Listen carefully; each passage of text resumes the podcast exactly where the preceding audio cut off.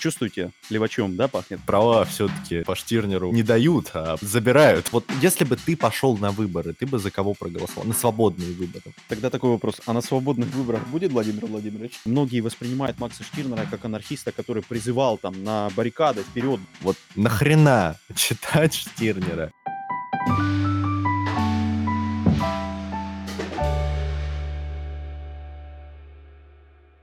Всем привет! С вами подкаст Чайного клуба. Ведущим сегодня выступлю я, Артем Эйзер, помогать мне будет Степан. Добрый вечер. А гостем сегодняшнего стрима выступит популяризатор штернеризма в русскоязычном интернете, метамодернист, поэт и писатель Владимир Орлов. Мое почтение, дамы и господа, очень приятно, что в кружку эгоизма, да, которую я люблю указывать в конце каждого своего стрима, добавляется еще и пакетик чая. Мое почтение. И всем, всем эгоизма, да. Сегодня мы обсудим не столько политическую, сколько философскую тему. Мы обсудим книгу единственной его собственности Агана Каспара Шмидта, а.к.а. Макса Штирнера. Ее влияние на действительность, на умы, на развитие идей либертарианства и, в принципе, индивидуалистической мысли. А также попытаемся разобраться в биографии Штирнера со всеми ее секретами, если мы таковые найдем. Потому что, как я знаю, в биографии Штирнера много выдумок. Да, и пасхалочки тоже имеются, так что много интересного всего. Владимир, расскажи о себе немного, пожалуйста, для неосведомленных наших слушателей. Сам Владимир Орлов, да, это вот такой образ, который был придуман мною в интернетах ваших всех в 2015 году. Сам того не осознавая, я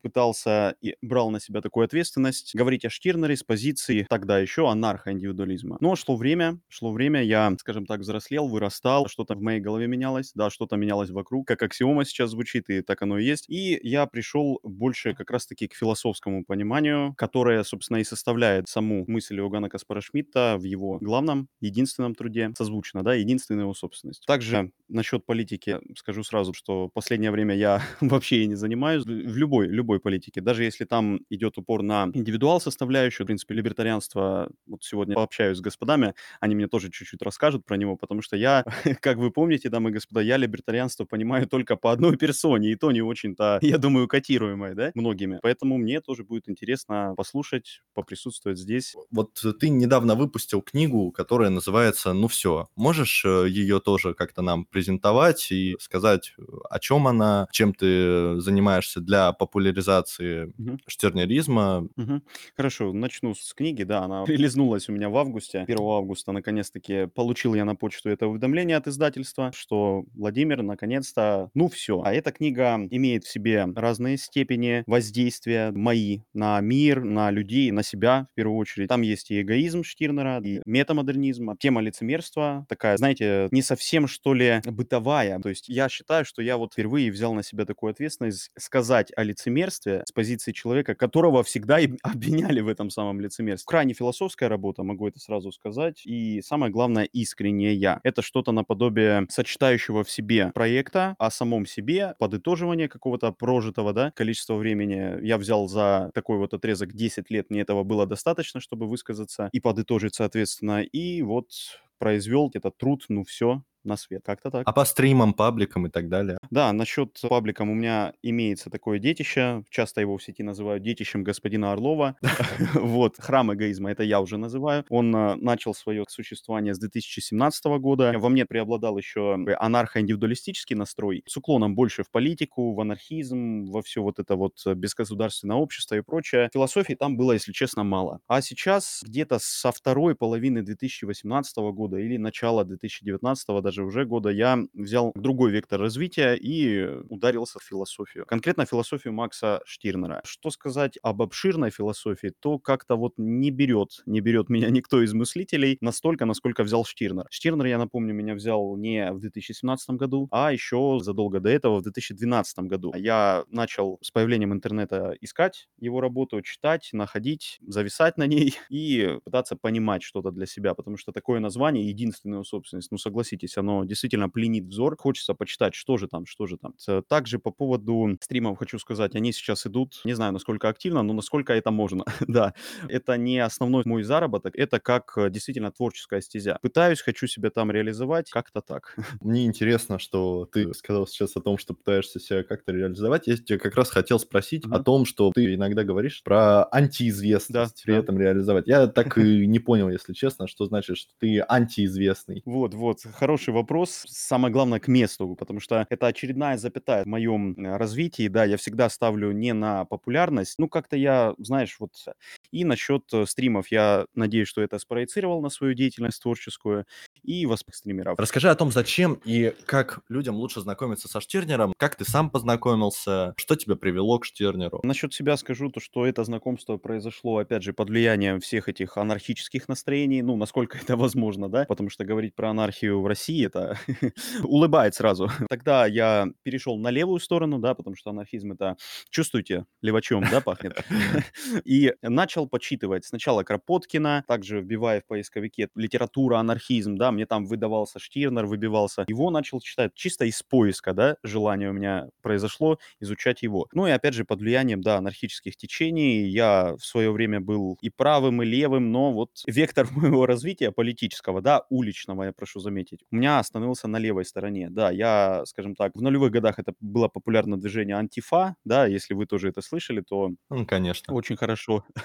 Вот. Тогда я котировал себя таким образом, выступал против всей этой национальной движухи, против всех этих русских маршей, против э, имперочек, постоянно мелькающих на этих самых русских маршей и прочее, прочее, прочее. То есть для меня было важно тогда солидарность людей, понятие того, что смысла нет делить человека, да, на цвет и прочие все вот эти призрачные вещи. Это по Максу Штирну призрачный вокабулярчик. И на всем тогда для себя я считал этим интересным, я остановился. Насчет Штирнера, как я его читал в первый раз, э, конечно, у меня есть на канале моем, да, индивидуум YouTube, э, несколько видео уже образца 2018 года, и вот совсем недавно, в 2020 году, я выпустил вторую версию, но они, скажем так, ничем собой не отличаются, кроме как э, подачей, кроме как подачи материала, потому что в 2018 году я как-то хотел фривольно все объяснять, доносить народу, да, там с мата и прочего, оскорбления какие-то, ставил на мемную составляющую больше, нежели чем на какое-то вникание, учебное такое понимание, э, философское. А в 2020 году у меня, опять же, вектор развития сместился, за что я и благодарен, наверное, самому себе в первую очередь, и решил высказаться о Максе Штирнере нормальным языком. Не сказать, что академическим, но довольно-таки слушабельным. Ре- Рекомендую я всем начинать изучать Иоганна Каспара Шмидта в тот момент, когда ты вот сам ощущаешь, что что-то не так.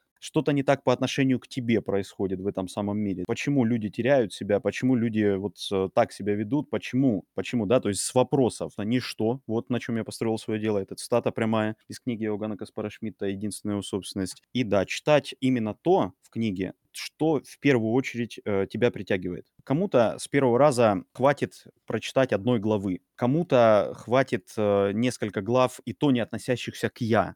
Но это книга, которая не утратит своей значимости, если ты будешь читать ее там с разных глав. Ни в коем случае, ни в коем случае. Она так написана, что в любой главе будет уделяться внимание «я», будет уделяться внимание индивидуальной составляющей, своеобразию в том числе. Вот как-то так. Все мои советы по началу изучению единственную собственность. Ты уже упомянул много разных терминов из самой книги, которые мы чуть позже затронем, а сейчас все-таки хотел э, узнать про левизну и провизну, которую ты уже упомянул. В русскоязычном комьюнити я вижу чаще э, Штирнера там на аватарках, в упоминаниях, среди индивидуалистической правой, ну, ближе к анкаповской, либертарианской среде, что люди там к нему с почтением относятся. В англоязычном же Твиттере, англоязычный Телеграм, англоязычный Reddit, там я больше вижу упоминания Штирнера среди левых э, анархистов, среди даже тех, кого называют тенкис, сталинисты на, по-нашему. Правда, вообще не вижу никакой связи, но почему-то они все-таки, почитатели Советского Союза, почитают еще и Макса Штирнера. Да, вот, все-таки Штирнер-то он за капитализм, за рыночек или за общую собственность в коммуне? Мгм.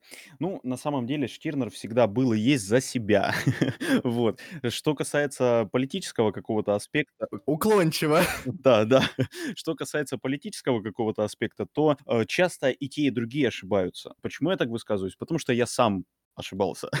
Как-то, знаете, заключать Штирнера под какие-то рамки правого-левого, с моей точки зрения, опять же, человека прошедшего, да, человека не который там открыл только-только Иоганна Каспара Шмидта, его труд, утверждающего, понимаете? Это чисто философская работа. Вот что я и хочу, и говорю я это господам. Да, там присутствует какой-то аспект анархизма, очень, очень много там анти-безгосударственности, это все понятно. С этим самым аспектом Макс Штирнер симпатизирует и либертарианцам, и правым, и индивидуалистам, ну, как угодно можно делить. Я, если честно, сам в этих делениях могу запутаться. Как угодно. Что касается левой стороны, то, конечно же, ну, что же, что же тут говорить? Тут Макс Штирнер высказывается насчет э, трудяг обычных, да, рабочих, что он со страданием смотрит э, на них, понимаешь? Конечно, там как бы все, все клюют на эту самую удочку, но в конечном итоге он разносит в пух и прах всю политическую систему. Политическую систему как таковую, без деления на правую и левую, он называет призраком. Это самое главное, что нужно понять. Вот, господам, которые как-то хотят Штирнера под какой-то флаг пододвинуть. А вот эта призрачность, она, знаешь, она такой негативный аспект носит, конечно же, и давлеет на личность. Любая партия, любое какое-то объединение с политическим началом, конечно же, пагубно сказывается на индивиде как таковом. И о какой тогда единственности может идти речь? Вступая в партию, меня снова хотят под какие-то рамки пододвинуть. Ну, это не есть хорошо по Максу Штирнеру. Сам Макс Штирнер, да, вот если касаться его, его желания, его какой-то политической жизни, то он не примыкал ни к одним, ни к другим. Он э, обычный педагог, он человек, который, да, обитал в том самом кафе у Гиппеля, это левая такая движуха младогигельянцев, там такое передовое молодое объединение, да, в свое время в Германии. И, конечно же, он с почтением беседовал с господами, которые как-то пытались и в левую сторону, уже в политическом плане, да, съехать в тот момент, потому что революция, господа, революция, и в правую в том, в том числе тоже. Тогда у меня возникает следующий вопрос. Он отрицает политику, но при этом предлагает ли что-то взамен? Нам необходимо что-то для того, чтобы организовывать совместный быт всему обществу при отрицании не остаемся ли мы ни с чем? А, Вот, вот, Степ, хороший вопрос, хорошо ты подметил. Когда мы читаем Штирнера, когда мы пытаемся его понимать, крайне аккуратно надо относиться к таким словам, как отрицание, ненависть, любовь и прочее, поддержка. То есть а, крайне аккуратно надо э, употреблять эти слова, да, потому что Штирнер, он, в принципе, не, отли- не отрицает политику, потому что сам эгоист, да, единственный Макса Штирнера, он может находиться в партии, но до тех пор, пока ему это выгодно. Понимаете, дамы и господа? Он может использовать э, слоганы и прочее, то есть все вот эти политические вещи в партии, да, которые находятся, он может это делать свою личную выгоду, да, но он отдает себе отчет, что ни в коем разе, ни в коем разе этого давления, да, не произойдет, потому что он взял себя в руки, грубо говоря, и он э, двигается в этих эгоистических началах. А насчет объединения тоже стоит здесь вспомнить прекрасное детище, но опять же его все раскритиковали Иоганна Каспара Шмидта как союз эгоистов, то есть это своего рода такая ассоциация, которая замещает все а, изменяет все, и партии, и государственный строй, и прочее. То есть ровно до тех пор, пока мне там выгодно. Такой же свободный вход туда, в эту ассоциацию, и такой же свободный э, выход. Наверное, вы согласитесь, да, это чем-то напоминает вот это вот либертарианское, да, взаимодействие господ всех. Свобода ассоциации. Свобода ассоциации, да, вот я, я просто не шарю, дамы и господа, извините меня, но э, вот у меня посчастливилось, да, вот выпала такая возможность э, пообщаться с либертарианцами нормальными, прошу заметить. Как-то так, как-то так.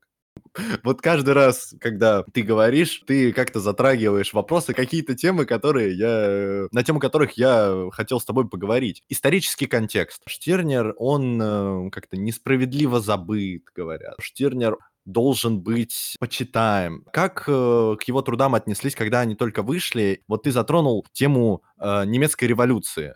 И как она воспринималась в контексте того, что она близилась? Это 1848 год, да, в Германии, если мне память не изменяет. Тогда, тогда все вот эти господа лево настроенные, да, передовая такая молодежь, авангард, особенно это ученики Гегеля, они, конечно же, ставили на что-то такое романтично новое. И сам Штирнер как бы не упустил такой возможности и взял вот эту ниточку из, из клубка, да, который привел его в конечном итоге к так, рождению такого труда. Это единственная собственность. Он э, реализнулся, скажем так, современным языком, да, в 1845 году. Разумеется, все изначально восприняли его труд как э, такой, ну вы что, учитель разве может быть таким? Да, как, как простой учитель смог такое написать? Читали, читали, читали, потом резко администрация начинает все это дело, опять же, выражая современным языком, банить, да, потом какое-то время проходит, разбанивает, потому что, ну, что она не опасна, это какой-то бред сумасшедшего, да, шуе, как сейчас говорят, вот, в интернетах всех наших. И вот как-то так было первичное и вторичное и прочее восприятие а, его труда. Что по поводу реакции со стороны других философов того времени? Было несколько критик именно работ, да, критических работ в адрес Иоганна Каспара Шмидта, его труда главного, на который он сам ответил. Было всего три труда. Гес, Гес его звали. Был такой господин, который написал, был Фейербах и был Куна Фишер. Вот, вот эти три господина решили высказаться в адрес, ну, критически, да, в свой взор обрушить на работу Макса Штирнера. Поставили они на то, что сам Иоганн Каспар Шмидт, э, высказываясь так фривольно, эгоистично, просто кромсая и вынося всевозможные призраки, да, опять же, вокабуляр Иоганна Каспара Шмидта «призраки», да, он их убирал. сейчас, сейчас мы перейдем на Да. вокабуляр. Да, он их убирал, он постоянно их разрушал. Его единственный был такой, знаете, чуть ли не просто передовой борец, да, со всеми вот этими давлеющими на личность э, вещами, всеобщими вещами. Это уже по Гегелю. И они поставили на то, что вот сам Штирнер произвел на свет нового призрака, нового единственного как призрака. На что Макс Штирнер ответил, ну да, я это понимаю. Вот понимаете, насколько вот силен был его э, просто философский взор, что он просто согласился с ними. Его философское развитие, что он сказал, да, я понимаю, ну как бы я на этом не собираюсь останавливаться. Почему? Почему я так решил, да? Почему вот я так э, интерпретировал для себя вот эту самую критику? Потому что сам Макс Штирнер, он написал, да, что что будет в старости? Что будет в старости, скажу уже, когда сам буду таковым. Это уже такая вот основная, скажем так, причина, да, по которой я так говорю, по которой я говорю, что Макс Штирнер не хотел бы останавливаться. Но жизнь его реальная, да, его телесная жизнь повернулась таким образом, что, к сожалению, последующих философских работ он, э, опять же, а я, конкретно а я, да, не стал выпускать, он остался... А, ладно, давайте потом уже биографического коснемся. Давайте вопросы. Да, можно и сейчас, в принципе, его биографии коснуться таких вещей, которые почитать можно на Википедии, там, где родился и в какой семье вырос, можно не трогать. Давайте пройдемся, как он получал свое образование, как он жил, какой быт у него был и как он трагично погиб. Если можно так выразиться, трагично. Ну, э, смотрите, Ну дам- да. смотрите, дамы и господа, в принципе, Макс Штирнер — это ученик Гегеля, ученик Шлейхмахера и всех вот этих передовых господ э, немецкой идеологии. Да, немецкой идеологии в том плане, что, разумеется, это созвучный труд Карла Маркса и Фридриха Энгельса «Немецкая идеология», но, скажем так, всей вот этой постгегелевской движухи, выражаясь современным языком, он, конечно, он их слушал лекции, он э, как-то на них смотрел на первых порах воодушевленно, но в конечном итоге он, он стал самым радикальным в отношении всех своих предшественников, да, по отношению к своему учителю Гегелю. Будем его брать за основу. То есть младогегелянство — это такой феномен, да, философской мысли, немецкой, немецкой философской мысли, которая э, заключается в том, что вот э, есть старогегелянцы и младогегелянцы. Старогегелянцы — это просто такие суппортеры тотальные, да, Гегеля, которые не, никакого критического слова ему никогда не скажут, э, на его труд, на его работы нет, только почитателя. И младогегелянцы, да, которые, опять же, его орудием, да, что, э, какое орудие Гегеля, это у нас, конечно же, спекуляция, вся вот эта диалектика и прочее, его же орудием против него и высказываются. Было несколько таковых. Начало берем с Бруно Бауэра, потом у нас был Штраус, потом у нас был, конечно же, Фейербах, потом Карл Маркс, Фридрих Энгельс и, конечно же, э, последним, который высказался «а я», конкретно «а я» стал Макс Штирнер. Таков он был в философском плане. А Что касаемо его образования, то, конечно же, он э, проучился, обучился и э, получил право преподавать. Конечно, очень пикантная часть его биографии заключается в том, что вот когда он э, получил это право преподавать, он начал преподавать в частной гимназии для старшеклассниц. Да, у мадам Гробиус это все называлось, но, опять же, это мы уже, да, развращенным своим умом воспринимаем пикантно. Нет, там был господин, который, ну, сам Макс Штирнер, да, мне кажется так, что там был господин, который со всеми вот этими вещами, выражаясь таким языком, опять же, того времени, промискуитетным, да, он как бы не апеллировал ни в коем случае. Просто преподавал, и было ему это очень, очень в радость, очень в радость. Вот, что преподавал? Ну, различную, различную, я думаю, грамматику, опять же, философскую какую-то мысль. И у него в самом удостоверении, да, было написано что-то, действительно, он мог преподавать философию и что-то еще, что-то еще, вот я точно не вспомню. Преподавал, преподавал, подготавливал этих самых учениц, потом же у него первая жена, Агнеса Бёрдс, да, которая, к сожалению, скончалась при родах, да, и, соответственно, плод тоже, тоже скончался. После этого Макс Штирнер прожил с ее матерью около 10 лет. Да, вот он был настолько ну, я не знаю, видимо, он просто ее мать воспринимал так же, как свою семью, да. У самого Макса Штирнера тоже была мама, но она жила где-то далеко. Отца не было, и отчима тоже скончался, тоже их такая судьба ждала обоих. И получается, после 10 лет, да, вот такого забвения, это где-то с 1834 года по 1840, где-то так, да, там около 10 лет, э, он, э, опять же, начинает примыкать к этому кружку свободные, да, кафе у Гиппеля, которые локализовались, вот. Там он встречает э, Марию Денгард, да, это его вторая жена, которая, собственно говоря, он и посвящает свой труд, единственную собственность. Сама по себе его жена была такого феминистического настроя, но, опять же, это как передовая молодежь, там и женщины были, да, и вы понимаете, во что это все выливалось, да, то есть, опять же, вот эта эмансипация и прочее. Э, и сам Маккей, да, это биограф Штирнера, он как раз-таки описывает Марину Денгард э, того времени как такую эмансипированную особу, скажем так, по очевидцам никто не замечал, что она была таковой со Штирнером, а что там было в самой семье, кто знает. Да, давай постепенно перейдем уже к, к концу жизни Макса Штирнера. Просто я уже подвел, вот э, вторая жена, это, несомненно, это сразу же труд, да, потому что вторая жена, когда они поженились, да, это, несомненно, уже подъем, это его подъем, то есть это его кульминация жизни Макса Штирнера. Это 1844 год, это самый такой прям топовый, наверное, для Макса Штирнера год, когда все хорошо, когда еще есть и работа, и когда уже почти дописан труд, самый главный, когда есть жена, когда есть вот это объединение свободное, да, в котором он также себя реализует. И, опять же, 1845 год, это релиз э, единственной собственности, ответственность, это бурление со всех сторон, как так, обычный педагог высказался таким образом, он просто разрушил все, это одни высказывались, разрушил все устои, да, имеется в виду, другие высказывали, что, опять же, что за бред, это просто вот веяние вот это революционное, это просто ребенок какой-то, да, то есть так его воспринимали. Потом а, шло-шло дело к революции самой, и наступает момент всеобщего для Макса Штирнера забвения, да, как его труда. Забвение это длилось около, ну, если мне память не изменяет, около 20-30 лет. Потом к концу века, к началу нового века сам Маккей, да, э, оживил, снял вот эту вот пыль забвения с Макса Штирнера, его труда. Шла революция, Макс Штирнер просто за ней наблюдал, скажу вам честно и сразу. Он просто за ней наблюдал, читал газеты, его частенько в те времена могли видеть там в кафе просто, да, находящимся за чтением какой-то книги, ни с кем не спорящим. Видно, что человек человек э, уходит в себя. Разумеется, после спада он э, прекращает преподавать. Опять же, что сказывается на семейном, да, материальном положении в семье Марин Денгард и Макса Штирнера. Она, скажем так, ставит ему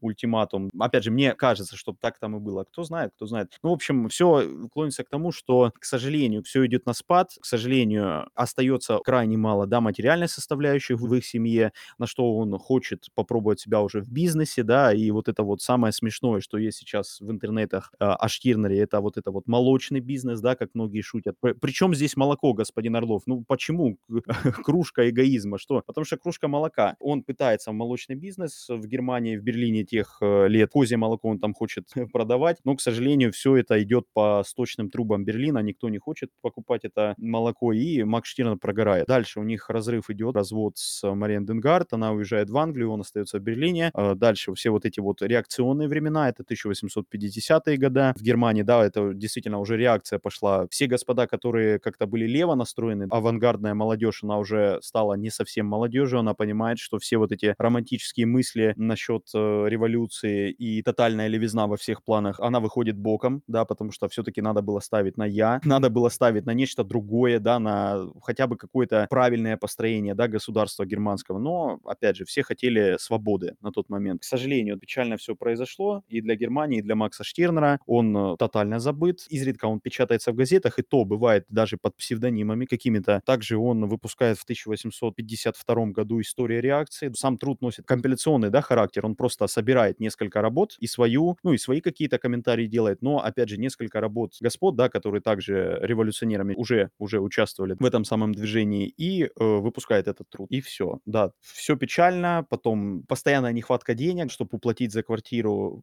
да, потом комиссионерство, перебежка с одной квартиры на другую. К концу жизни, да, это 1856 год, он, скажем так, приютился у одной сдающей комнаты своего дома госпоже и пробыл там ровно до злосчастного 26 июня 1856 года. В тот день, вечер, может быть, его по каким-то, ну, то есть вот вообще непонятно, в Германии африканская муха залетела, то есть это, ну, как бы вообще, она залетает к нему в окно, укусывает, да, укусывает его в затылок и, увы, увы, увы, он э, парализован и скоропостижно кончается, кончается телесно. Да, вот такова биография. Печальная судьба забытого философа. Это, знаете, это Маккей. Маккей потратил на это, ну, огромное количество времени. Это краткое содержание Маккея. Макс Штирнер, его жизнь и творчество. Ну да, появляется такое ощущение после того, что ты рассказал, будто прочел всю биографическую книгу. Но, но, дорогие слушатели, знаете, что на Википедии вы такой информации о Штирнере широкой не найдете по крайней мере, в русскоязычной. Уже, уже вот мы близко, прям очень-очень близко к содержанию книги, и хотелось только два вопроса перед этим э, задать. Вот нахрена читать Штирнера? И э, что тебе даст прочтение Штирнера? И, конечно же, не просто сухое прочтение, а прочтение с осознанием того, что ты прочитал. Мгм. Ну, на самом деле, вот, вот это сухое прочтение, оно, я с тобой полностью согласен, оно ничего не даст человеку, абсолютно. То есть вся вот эта, знаешь, спесь э, типа «хо-хо-хо, я почитаю Макса Штирнера», но она опять же выйдет боком. Потому что к Штирнеру подходят господа, которые, а, либо отчаялись, да, устали от вот этого нескончаемого отсутствия отношения к себе, потому что, блин, государство давлеет, э, семья даже давлеет, то есть уже психологически, да, какой-то посыл идет, э, ну, в негативном плане, прочее, прочее. Если господа с таким уже подходят, да, с, а, отчаянием, и, б, с моментом антигосударственности, потому что у Макса Штирнера его предостаточно, да, это вот все господа, которые именуют себя как анархоиндивидуалистами, она, они Макса Штирнера очень хорошо котируют. И с вот этими составляющими А и Б они начинают э, Макса Штирнера и читать. Вот, что им это дает? То есть уже чтение более осознанное, более осознанное. Опять же, это разбор, осознание, да, историческое того, что, ну, сколько можно Почему? Почему всегда люди начинали с какого-то объединения? Почему люди не начинали с «я»? Почему люди всегда не начинали с единицы одной? Почему были какие-то древние? Почему были какие-то новые? Почему с Сократа забывали, переходили к прочим? Да? Почему пошла опять-таки вот эта революция? Почему религия начала давлеть на индивида? Почему дальше государство? Почему человечество в конечном итоге? Все вот эти вопросы заданные, да, почему, почему и зачем, привели Макса Штирнера к написанию этой работы. И те господа, которые также также хотят с этим разобраться, они с этими желаниями и подходят к осознанному изучению, чтению Иоганна Каспара Шмидта. На самом деле тут сама книга состоит из двух частей. Опять же, Маркс и Фридрих Энгельс, они, скажем так, пошутили, да, но я это воспринял за чистую монету, как э, сравнили, да, его труд Макса Штирнера с тем, что, ну, это Библия, по сути, Ветхий и Новый Завет. Я говорю, ну да, это Библия эгоизма только Библия эгоизма. Вот и все. Да, делится на две части. Первая из них это человек, то есть осознать свое свойство. Да, я человек по Максу Штирнеру. А вторая часть я.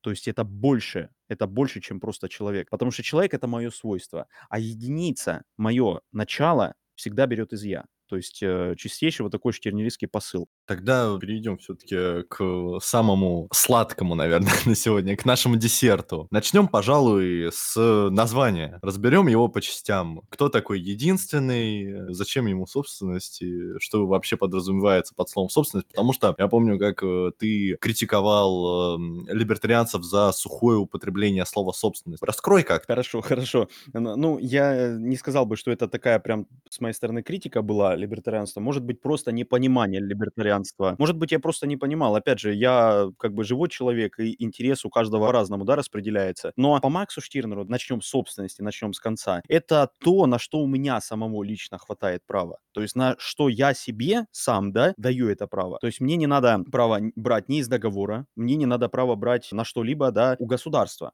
То есть это я захотел, я сразу сделал. Такое понимание собственности у Макса Штирнера имеет место быть. Насчет либертарианства, может, ты мне расскажешь? Я бы тоже с удовольствием послушал, как там собственность понимается. Хотел сделать ремарочку, ну, уточнить. Все-таки собственность у Штирнера – это то, на что хватает твоей власти? Да, да, вот о- очень грамотный вопрос ты задал, очень грамотный, потому что э, этот самый вопрос, мой ответ как бы он на поверхности преподнес, потому что, да, Макс Штирнер ставит на власть в конечном итоге. Он пишет с использованием такого антигосударственного, да, стиля написания, то есть анархического чисто, но в конечном итоге он пишет о том, что, господа, надо власть, надо власть, хотя бы горсточку, потому что вся возможная свобода, она сама потом прибежит к вам так или иначе.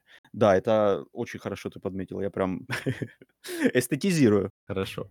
Приятно слышать это от тебя. У меня тогда возникает следующий вопрос. А собственность, она же предполагает какую-то ее защиту, иначе она не собственность. Правильно, Степ, правильно. Смотри, и защита, и вообще, а, скажем так, понимание защиты по Максу Штирнеру, опять же, сводится к тому, что если это действительно моя собственность, ну, не потенциальная, да, которую я хочу, а вот на данный момент времени, то я все сделаю для того, чтобы она действительно у меня и осталась моей собственностью. Я пожертвую собой, чтобы ее защитить, да. Это несколько противоречиво, потому что как можно пожертвовать сам собой эгоист? Как он может пожертвовать? Но так оно и есть. Макс Штирнер сам об этом пишет. Защита, опять же, в понимании того, насколько хватит моей мощи защитить ее. Есть такой момент. Ну вот э, у тебя был вопрос про либертарианскую собственность. Вот из того, что ты сказал, здесь на самом деле особого противоречия с понятием собственности у либертарианцев нет. Просто вот та власть, из которой берет свое начало собственность у Штирнера, эта власть просто появляется на основе контракта. То есть э, контракт как основание для власти над предметом, когда люди, которые признают вот этот вот контракт, которые признают, они автоматически признают твою власть над этим предметом. М, Вот как-то так. Ничего себе. Ну, на самом деле я не сказал бы, что оно прямо эквивалентно, потому что из того, что я понял, а, Штирнер все-таки отрицает необходимость какого-либо контракта или чего-то еще. Но ему это просто не надо, Степ, ему это просто не надо. Вот и все. Он это может не отрицать. Он просто к этому не прибегает.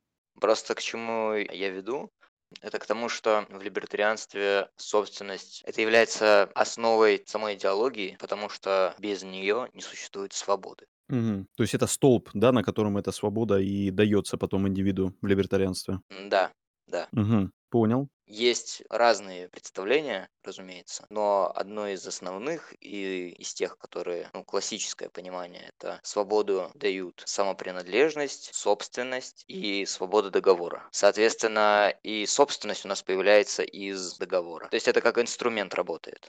Понял. То есть сам по себе вот понятие такое инструмента, опять же, в философии Макса Штирнера не противоречит вообще, потому что у Макса Штирнера, у его единственного, опять же, инструменты эти имеются, только у него это все сведено к такому более иррациональному, но это чистая философия, да, там воля, желание, интерес, опять же, и та же самая собственность, да, она, опять же, уже формируется из этих самых инструментов. Все правильно. То есть, опять же, как правильно сказал Артем, здесь особых противоречий нет. К чему мы и подходим. Да, и опять же, здесь э, я ожидал на самом деле услышать от Влада то, что права все-таки по Штирнеру не дают, а забирают. Забирают, да, не берут, а действительно забирают, сделают своей собственностью. Вот и все. То есть ни больше, ни меньше. А, так вот откуда это все взялось.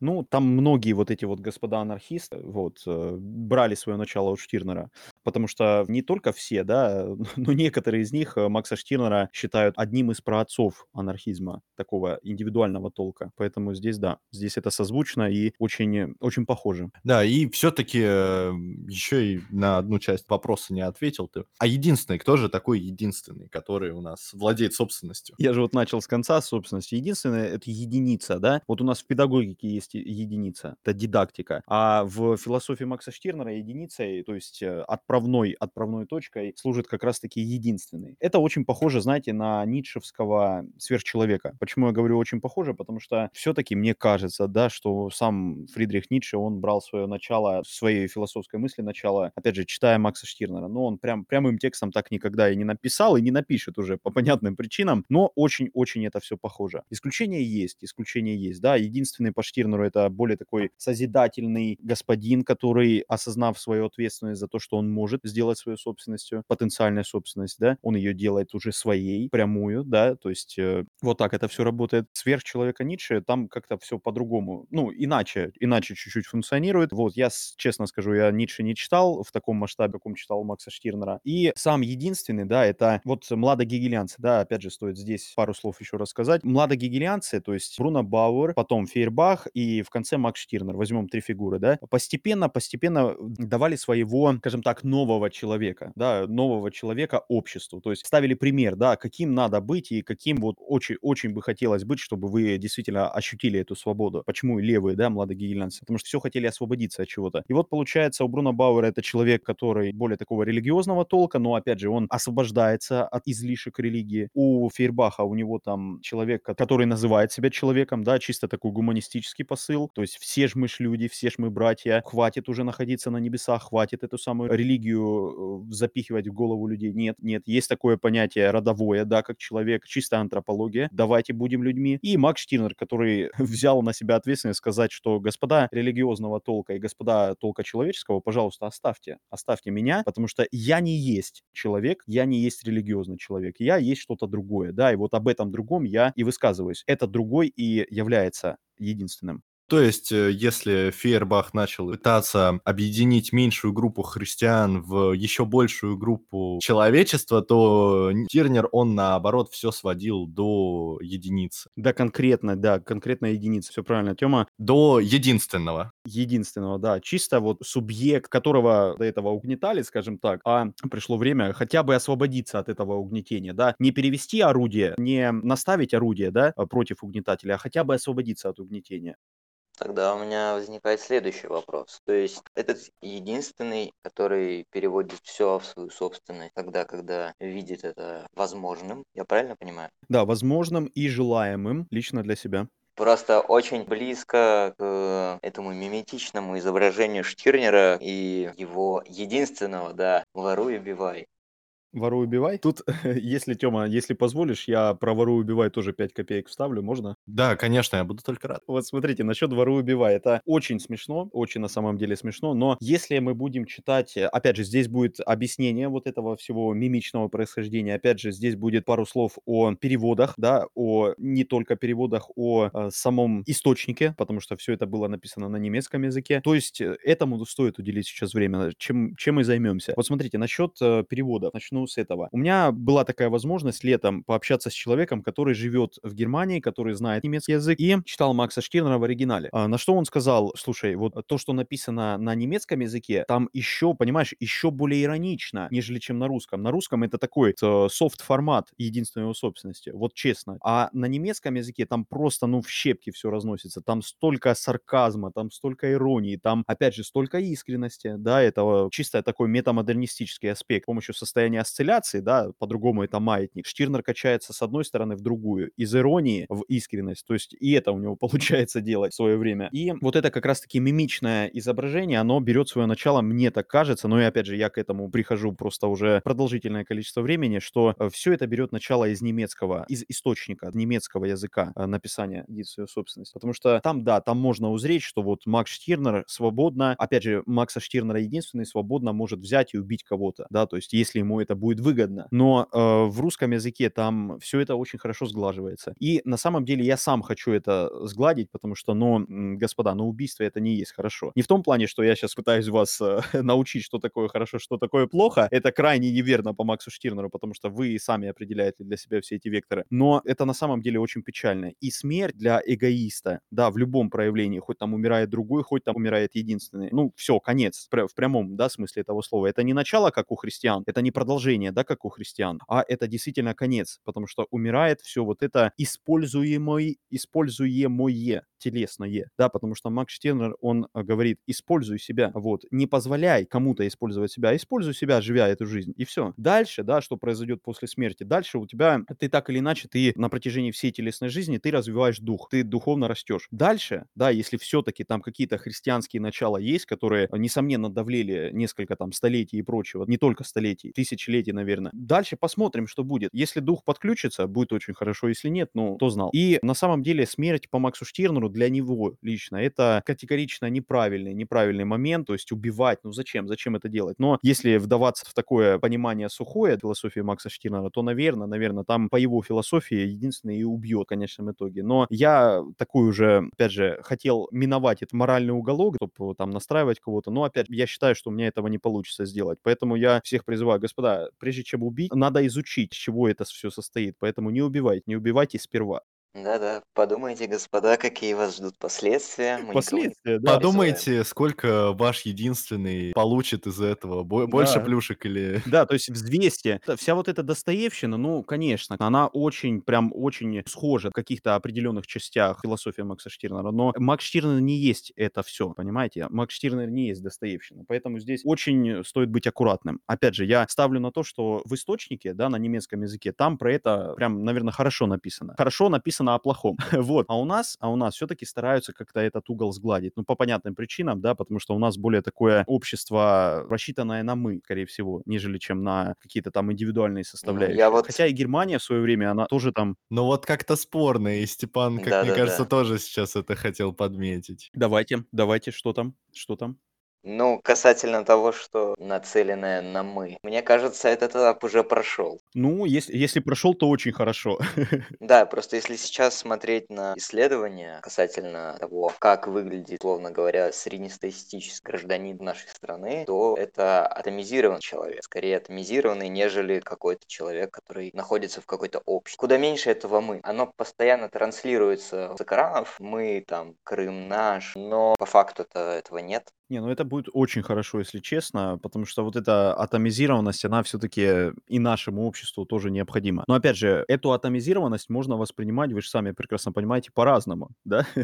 То есть э, мо- можно такую модель я выстроить, что сам Макс Штирнер же, я не знаю, в гробу, в гробу сделает тройное сальто, поэтому тоже стоит быть аккуратным здесь. В общем, тогда перейдем дальше к остальному вокабуляру. Я на самом деле еще вопрос хотел задать. Да, давай, Степ. Я просто, насколько помню, а мораль, он, если мне память не изменяет, отрицал примерно таким же образом, как и отрицал все остальное. То есть это спуг. Да, мораль по Штирнеру это вот это всеобщее, которое и давлело, и давлеет на единственного. Все правильно, Степ. Но в таком случае мне видится немножко противоречивым утверждение, что убийство это плохо. Ну, То есть это сейчас не мое мнение, но э, выглядит противоречивым, что выносится какое-то оценочное суждение, как-то поступать плохо, и при этом отрицается вся остальная мораль. Да, на самом деле Макс Штирнер, он и состоит из противоречий. Сам перевод, да, Макса Штирнера на русский язык, будем на него ставить, он состоит из противоречий. То есть на одной странице он пишет об одном в таком ключе, перелистывая несколько страниц, там уже совсем о другом. Но, конечно же, мораль всегда будет восприниматься и воспринималась Максом Штирнером как э, всеобщий посыл, всеобщее, давлеющее вот такое против я. Машина, да, такая, точно так же, как государство, то есть вот эти вот все призраки, мы сейчас как раз и раскрываем это все понятие, и государство, и религия, и прочие все эти моменты, они, да, они воспринимались Максом Штирнером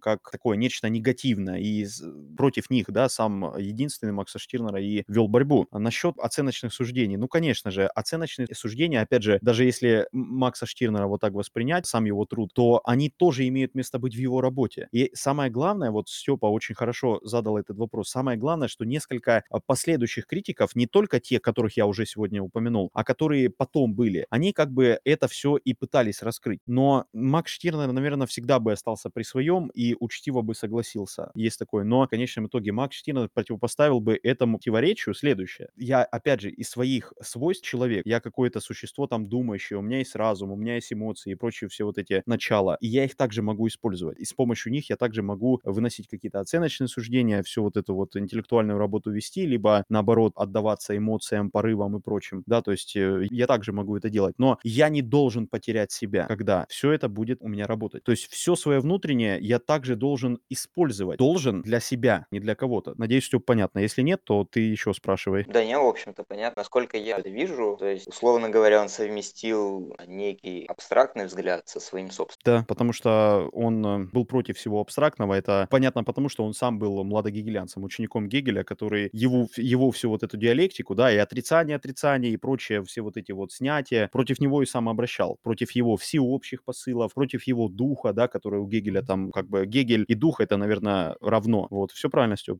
Да, ну, раз уж мы заговорили об этом, то что же такое спуки призрачное в русском переводе Штирнера? О чем это все штирнеристы шутят? Что это за загадочные спуки? Про отрицание морали, нации и влияние религии и так далее. Ну, вот эти спуки, много господ, когда они шутят, они... Ладно там, если бы они просто шутили над этим, да, если бы они там постоянно вот как-то это все иронично воспринимали и на этом бы останавливались. Но нет, они все вот эти спуки ставят на такую главенствующую роль в его философии. И частенько общаясь с такими людьми, я не нахожу ничего такого дополнительно штирнерианского, да, что могло бы и заинтересовать меня бы, да, когда я общаюсь с этими людьми. Они просто говорят о всеобщем. Они все воспринимают как нечто всеобщее. То есть постоянно там нация спук, пол это спук, гендер это спук, все спук, да господи, ну неужели Макс Штирнер только про спуков и писал? Во многом, да, там были спуки, но это то же самое, знаете, когда многие воспринимают Макса Штирнера как анархиста, который который призывал там на баррикады вперед, будем свободны, там нам нужна революция, но это такой же самый бред, понимаете? Поэтому надо быть аккуратным, да, если мы вдаемся в какой-то ироничный посыл, которого у Макса Штирнера очень много, то там спуки, там все вот эти веселые моменты, воры убивай и прочее. Но если подходим более таки осознанно к изучению его, то мы понимаем, что э, призраки, отдельная глава, потом одержимость которая появляется у людей вследствие, скажем так, зависимость от этих вот самых призраков, это более такое осознанное понимание философии, потому что всеобщее государство, одержимые кто? Господа, которые как-то на государство работают, как-то просто работают, потом как-то участвуют в формировании этого аппарата и прочее, прочее, прочее. Вот такое понимание. Я хочу, чтобы у людей было, да, чтобы люди просто не вдавались в иронию, да, но как-то понимали аутентично его философскую мысль. А напомню, что, ну и перечислить, что призраками являются первая семья, Макс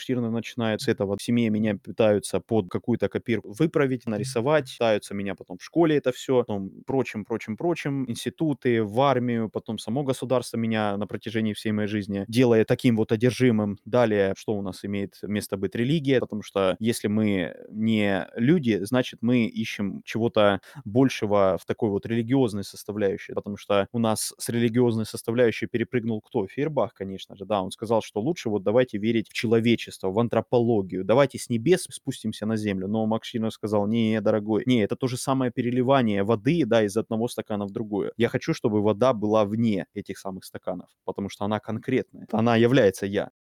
У меня есть тогда такого характера вопрос. Ты сказал, что работа на государство, участие какое-то любого характера его создании, формировании, это является одержимость призрака. Значит ли это, что какое-то вот желание людей участвовать в политике, попытаться там в выборах, там, наблюдатели, ну, митинги, да, наверное, степени, скорее попасть внутрь вот этого аппарата, чтобы его как поменять? Участие в легальной сфере государства, наверное. Да, да, да, да, да вот правильно понял, чему я веду. Является ли это все одержимой также? Степа, хороший вопрос. И я, может быть, уже сегодня говорил про это или нет, но все же, если говорил, то повторюсь. Смотрите, когда человек ответственно подходит, то есть ответственно для самого себя, у него сразу вызревает вот такая картина. Есть какая-то корысть. Это нормально. Люди, они сами по себе такие корыстные существа. Когда мы говорим про эгоиста, это уже здесь перетекает в аспект собственности, которую мы так или иначе будем использовать. И вот, вот это вот участие в каких-то в государственных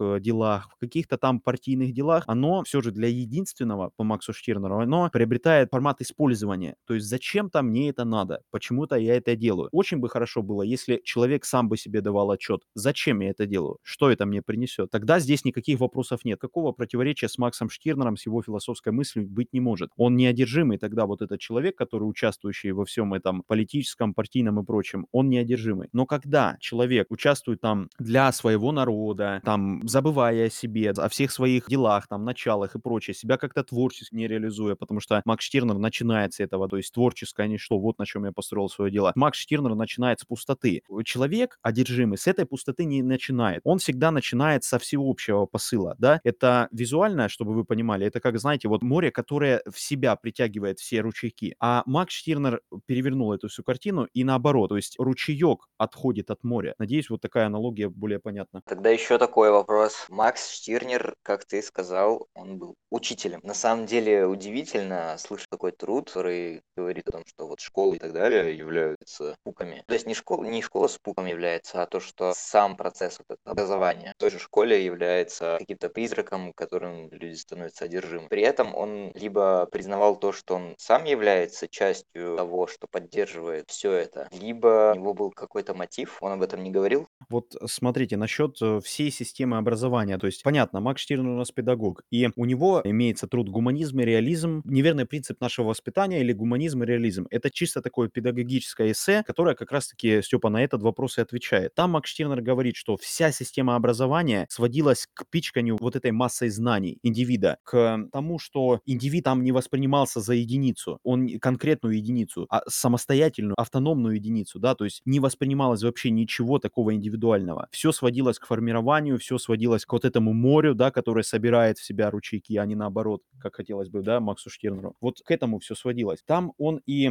как бы говорит о том, что именно со школьной скамьи надо пересмотреть отношение к оцениванию раз, к тому, что мы говорим и чему хотим научить, как хотим воспитать, да, потому что процесс воспитания и процесс обучения это крайне связанные вещи, несомненно. Как надо относиться родителям, как бы хотелось, чтобы действительно вот была такая сильная личность потом по выходу, то есть уже в жизнь их ребенка. Все эти аспекты он как педагог, он про них рассказывает, он про них пишет. Я сам являюсь педагогом, и прочитав этот его труд, да, я, опять же, подтвердил только значимость, индивидуальной составляющей, эгоистической составляющей вообще Макса Штирнера его силы, да, философской, и только еще приподнял для себя Штирнера в плане интереса. Там это все имеется. Да, я советую, кстати, дамы и господа, у меня это все есть. Опять же, это есть в свободном доступе, поэтому если интересует такое, то находите, читайте. Ты и на стримах часто говоришь, и у Штирнера я встречал эту фразу. Что такое больше, чем свобода? Это еще один очень интересный вопрос, потому что больше, чем свобода, это как раз-таки является вот это своеобразие. То есть свободным можно быть от чего-либо. От плети, от розги отца, то есть он теперь нас не бьет, я свободен от того, что он меня не наказывает и прочее. Дальше, свободным можно быть от того же самого неправильного по Максу Штирнеру образования. Я наконец-таки это все закончил, дальше я буду заниматься только самообразованием, потому что все, что имеет приставку «само», кроме самоубийства, для эгоиста, ну, прям очень хорошо. И, конечно, Макс Штирнер всегда желает большего нам, всегда желает большего, чем мы получаем. Потенциально получаем, желая это, либо нам просто это все приходит или пришло уже, потому что мы по вот этой вот младогегелянской особенности, да, формирования человека, а потом уже личности, мы приходили к тому, что вот так или иначе мы получаем какие-то родовые моменты, какие-то религиозные и прочее, прочее. То есть это так или иначе к нам приходит. И Макс Штирнер желает большего, чем это просто, чем просто то, что мы получили. Потому что если мы получили какой-нибудь там патриотизм, то Макс Штейнер сразу нам скажет, послушай, это не то, что есть твое дело. Если ты это получил, какую-то там национальность, нацию, ну не растворяй себя в этом. Не ставь это поверх себя ни в коем случае. Всегда обращай внимание на свой взор, всегда будь своеобразным, потому что так или иначе национальность, нация, все вот эти вот вещи, полученные нами из родовой ветки или из религиозной, все это как бы не является нашим делом. Это у нас все в чемоданчике имеется, но это должно быть как кнопки, которые мы будем по нашему желанию, когда это нам будет необходимо, переключать. Но это не должно стать выше нас. Поэтому будьте своеобразными. Прекрасно, что нам не нужно распылять свою свободу на свободу от каких-то ограничений. Тогда другой вопрос задам. Ты упомянул своеобразие, о котором ты так цельно не рассказал. Чем оно отличается от единственного? Оно не берет свое начало в каком-то отличии от единственного. Нет, это его, скажем так, визитная карточка. Всегда единственный, он своеобразен, нежели чем просто свободен. Да, он перестал быть зависимым зависим от чего-то, но он понимает, что это ему дало. Э, я всегда воспринимаю вот свободу передо мной э, находящуюся дверь, а своеобразие это то, что мне поможет эту дверь открыть и пройти в нее, или же наоборот, не открывать ее. Макс Штернер на этот счет говорит, тебе следует воссоздать больше, чем божественное, человеческое и так далее. Тебе принадлежит только твое. Считать себя более могу... У тебя там под рукой книга Макса Штернера? Она всегда открыта, моя Библия, да. То есть у верующих людей есть там Библия, у меня есть э, у верующих людей в себя,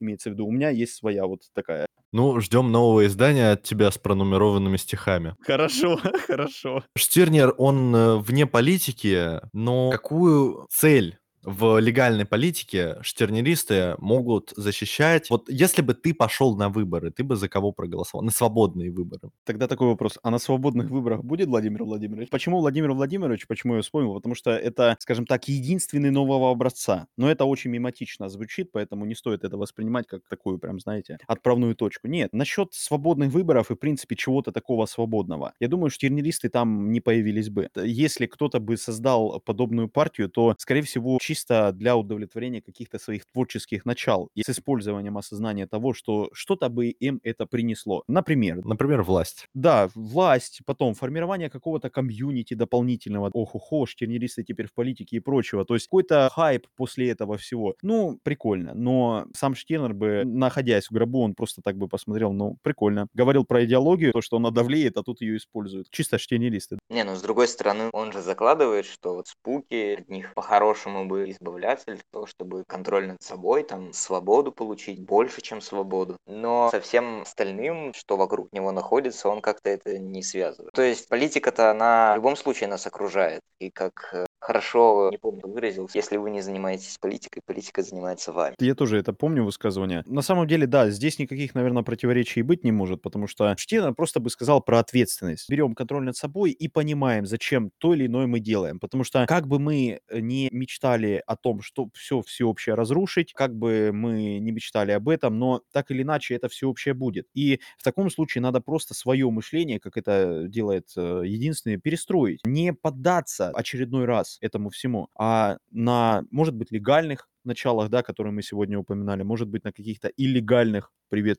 эгоизм, а, начал, ну, там, воруй, убивай, да, все вот это вот мы соотносим сюда же, илlegальных началах. То есть только так, путем перестройки своего мышления, потому что единственный это и психологический проект тоже крайне и очень важно. И здесь, господа либертарианцы и прочие, да, которые в политике шарят, здесь, я думаю, с вами мы никаких противоречий быть не может. Но я, опять же, ставлю только на то, чтобы, занимаясь чем-то политическим, чем-то всеобщим и дальше, дальше, дальше, через запятую, я просто хочу, чтобы вы не теряли себя. Потому что творчество это так же, как и политика, будет всегда. Но о политике мы порой думаем чаще, чем о каких-то своих творческих реализациях и аспектах само, самообразования, э, творчества и прочего-прочего. Я думаю, Щернер оценил бы агоризм. Да, дамы и господа, сама агора, сам вот этот, как я понимаю, это серый рынок. Это и серый, и черный. Это любой рынок, который скрыт от государства. Да, такая теневая экономика. Очень хорошо. Даже тогда, в 2017 году, когда я себя именовал как анархоиндивидуалист, я прям чуть ли не, как я это тогда выражал, выражался, в десна бился с анкапами, а при этом обнимался с агаристами. И прям агаризм я воспринимал для штернериста и для единственного прям э, очень хорошей средой обитания. Экономической, прошу заметить, потому что все-таки черный рыночек порешает, как мне кажется. Теневой так точно порешает. Ну, кстати, это такой интересный способ, как без одержимости привести мир к некому альянсу эгоистов, о котором говорил Штирнер, просто заигнорив государство и не поддаваясь одержимости. Да, и не отрицая при этом государство, но есть, но позвольте нам формировать что-то. Если у вас есть такой проект, почему бы не формировать проект еще внутри проекта? Это очень хорошо, это очень по-штирнерански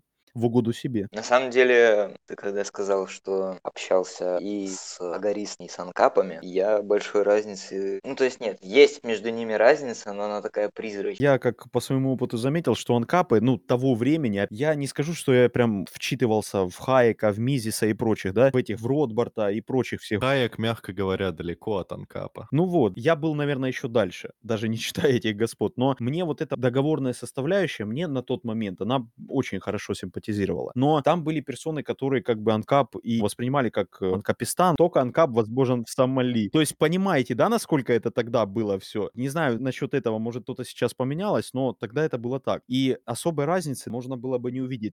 Ну, не знаю, но в Сомали вроде особо ничего не поменялось. Там как был анкап, так и остался. И насчет личи, да, какие все-таки можно увидеть. Я бы только поставил, что анкапы, они, наверное, больше в политику сосредоточены, потому что агаризм — это чистая экономика, как мне кажется. Это, на самом деле, нужно быть благодарным Ротбарду, который всякими способами пытался создать какое-то влияние у анкапов на современную политику, всякими методами, включая легальную политику. Опять же, обращаю внимание на ваш паблик, чайный клуб, мне симпатизировал тогда минархизм тогда, в 2017 году, вот это минимальное вмешательство прям мне было по душе. Через запятую минархизм, анкап, агаризм. Что все-таки в философии единственного привело тебя по итогу к отказу от какой-то политической активности? Потому что, как я понимаю, ты был политически активным, тебе все это было интересно, сейчас ты отказался все-таки в пользу философии. Да, несомненно. Если честно, я бы мог ответить как-то прям пафосно, но я отвечу наиболее прозаично. Мне не понравился дискурс вообще. Мне не понравился понравилась комьюнити тех времен русскоязычная. Я его буду рассматривать, потому что все вот эти шутки, все вот эти митинги, все вот эти Навальные какие-то дополняли туда Навального, то есть просто вот э, разочаровался. Как в них, так и в себе, потому что я тогда был такого, знаете, образца вечно на жирном троллинге, да, у меня было взаимодействие с этими господами, как с анкапами, так и с левыми, и со всеми любыми. То есть что-то мне не понравилось, я начал их прямого родственника водить в кинотеатр, выражаясь культурным языком. Ну, вы поняли, к чему это отсылочка. Конечно, поняли. То есть во многом в себе, во многом в этом комьюнити. Опять же, я был, да, единицей этого комьюнити и понял, что хватит это мне делать. Лично мне. Я никого не переубеждал, да, я просто взял и отказался от этого. Потому что штирнеризм, как по мне, он ближе к философии, он ближе к творчеству, и он ближе к психологии, он ближе к чему-то вот такому само, самореализующему, помогающему реализовать самого себя. А что будет в будущем, может быть, к какому-то другому вектору развития приду. То есть все изменчиво. И самое главное, это очень хорошо. Ну, я надеюсь, что если вернетесь к политическому вектору, то обязательно, когда решите это, введите в поисковой строке lipticlub slash join, и мы обязательно рассмотрим вашу заявку в порядке очереди. Наверное, на сегодня все. Мы отлично поговорили, обсудили очень многое о философии Штирнера, о ее взгляде на политику, о биографии Штирнера, о самом господине Орлове. Это было очень интересно, очень приятно было с вами поговорить. Несомненно, ребят, очень я вас, в свою очередь, благодарю, потому что пригласили. Как по мне, это новый формат взаимодействия, потому что я с подкастами знаком и всегда их делал в одно лицо. А тут э, господа и Степа тоже очень хорошие вопросы задавал, мне понравилось. И ты, да, Артем, также участвовал, также формировал это все. Просто прекрасно. Всем спасибо, что слушали подкаст. С вами был Артем Эйзер, Степан и наш замечательный гость, господин Орлов. Подписывайтесь на чайный клуб в социальных сетях. Под этим видео будет ссылочка на YouTube-канал и социальные сети слушайте господина Орлова, подписывайтесь на него также. Спасибо, что слушали этот подкаст. Хорошего вам дня, всего доброго.